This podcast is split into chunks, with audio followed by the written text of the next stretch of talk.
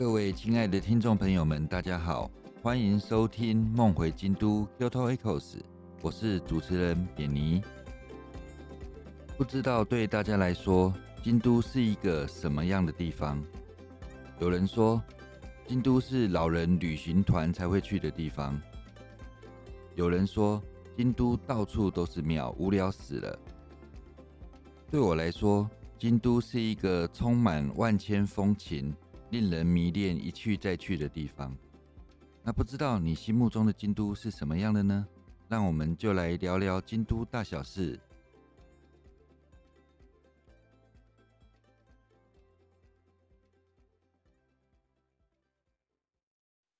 虽然因为 COVID-19 的肆虐，我们已经好久没有机会出国去到处走走了。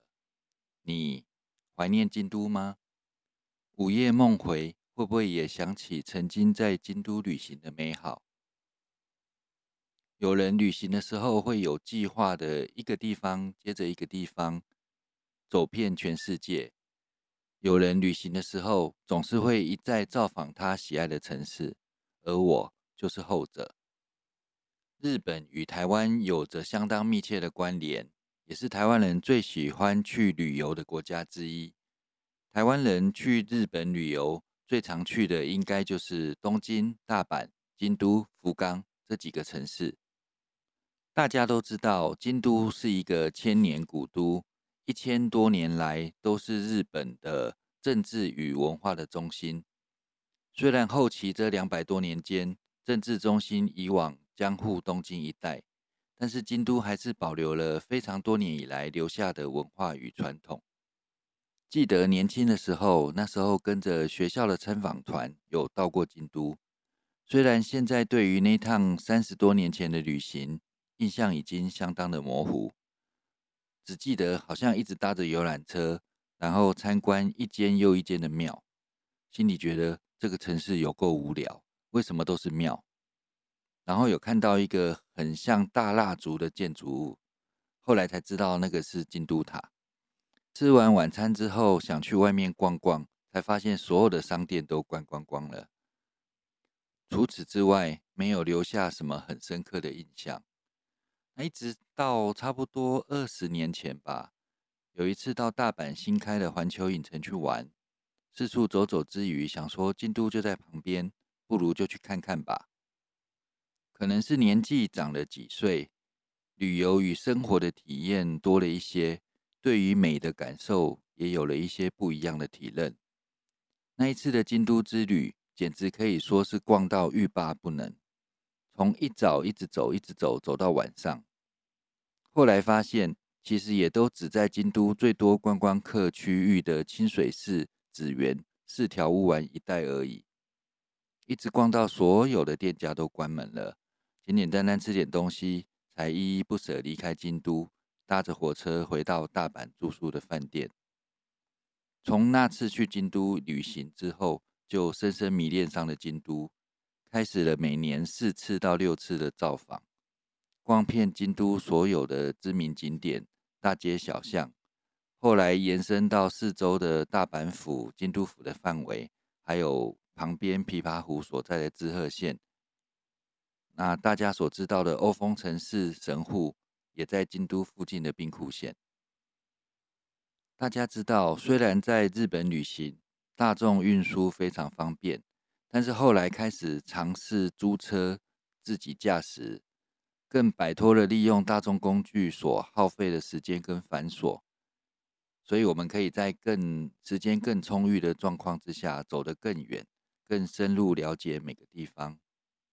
因为喜欢上了京都。当然也开始收集相关京都的一些书籍啊、资讯啊等等。当然一开始就是收集旅游资讯嘛，有一大堆的旅游书，中文的、日文的。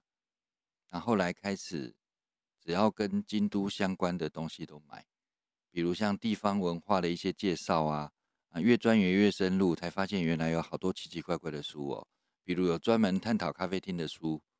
专门研究各寺庙佛像流派的书，甚至还有介绍每个寺庙不同的特色的御守的书，可以说是千奇百怪、五花八门。反正爱上了就拼命收集资料，这也是个人的一种癖好。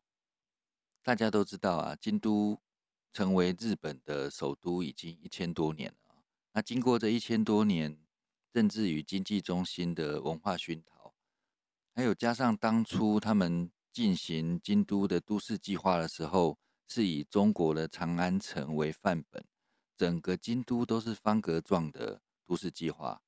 那造就了京都表面上看起来就是一个很整齐、很干净，市容井然有序，然后居民看起来也蛮和善、有礼貌的，那也非常的有气质。但是这背后常常我们看不出来，是京都人满满的自负与骄傲，造就一些不是那边、不是当地居住的人会有一些不晓得、不熟悉的隐性规矩。有些日本朋友都知道我非常非常喜欢京都，一直往京都跑。他们就跟我说：“啊，你那么喜欢京都，没有受到什么京都人的伤害，是因为你是外国人啊？”我说：“为什么这样讲？”他说：“反正你日文也讲不好啊，有些京都人讲一些话讽刺你背后的一些含义，你根本就听不懂。然后他们发现你听不懂，他们也就算了，也不会对你有太多的要求。”原来，对于生活在其他区域的日本人来讲，京都人的规矩有够多，常常会瞧不起外地人。总之，对他们来讲，京都人超级难搞。当一些日本朋友跟我讲之后，我就开始对这些京都人背后的规矩产生一些兴趣啊。后来也收集到一些相关的资料，这个有机会再跟大家聊聊。你就会发现，原来京都人讲话。真的，我们要具有非常多的想象力，然后去察觉时事人地物背后的含义啊。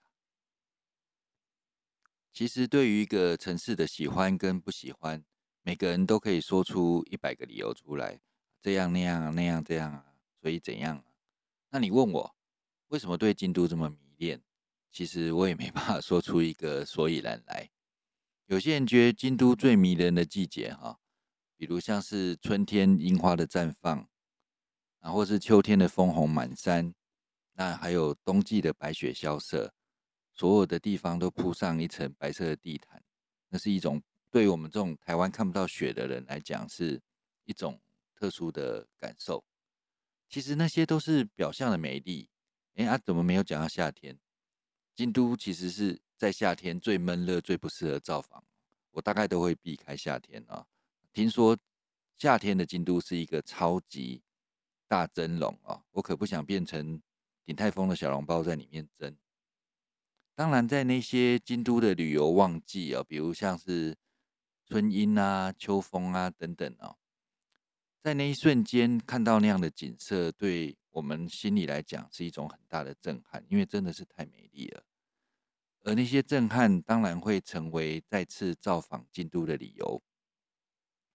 但其实京都深深吸引我是那种氛围吧，就好像到了京都，就是回到了一个自己最喜爱的地方，觉得很安心，那一切事情都很放松，心情很愉快，那觉得自己应该就是生活在这里那种感受。虽然每次去京都的旅行都只有短短几天哦，总是要回来台湾上班嘛，对不对？那就好好把自己伪装成那个城市的居民。不会有观光客的格格不入。当然，京都有很多的热门观光景点哦，比如像清水寺啊、金阁寺啊、锦市场啊、四条乌丸区域等等。当你那么常去京都，去很多很多次之后，你就开始会避开那些地方了，你就只会找一些没有什么观光客足迹的地方，去享受当个京都人的感受。比如有时候我会跑去六角堂。整个下午都坐在那边吹风，然后看那些肥滋滋的鸽子跑来跑去，觉得心情很平静。那有时候一早带本书，找个咖啡厅坐下来，像京都人一样好好吃个丰盛的早餐。那有时候就是在大街小巷里面走来走去，走来走去啊，闪那些自行车，然后反而会发现很多奇奇怪怪的店家，然后这是一种寻宝的受。京都其实充满太多的面貌等着我们去发掘，而每次短短几天的旅程，你总是觉得不够。而且说实在话啊，这样的京都并不是我们真正知道的京都，一般我们都认为京都就是京都车站嘛，然后方圆大概两三公里，能去的地方就这些地方嘛，反正都不远嘛。金阁寺啊，金阁寺稍微远一点，然后福建道和稍稍微远一点点，但其实交通还是蛮便利的。真正的京都，除了京都市之外，还有一个京都府。那京都府范围就很大了，整个延伸到北边去，往西边延伸，而且其中还有分山的京都跟海的京都，这个大家就比较不熟悉了。但是这几年慢慢在热门起来，比如像山的京都最有名的就是美山，那美山又称为京都的合掌村哈。其实后来仔细研究起来。它那个只是茅草屋而已啦，它并不是真的合掌造哈。在严格的建筑规范来讲，它跟合掌村是不太一样的地方。那虽然那边交通很不便利啊，但是你只要到那里，就觉得好像来到世外桃源，会非常的心旷神怡。那之后我再跟大家聊聊美山。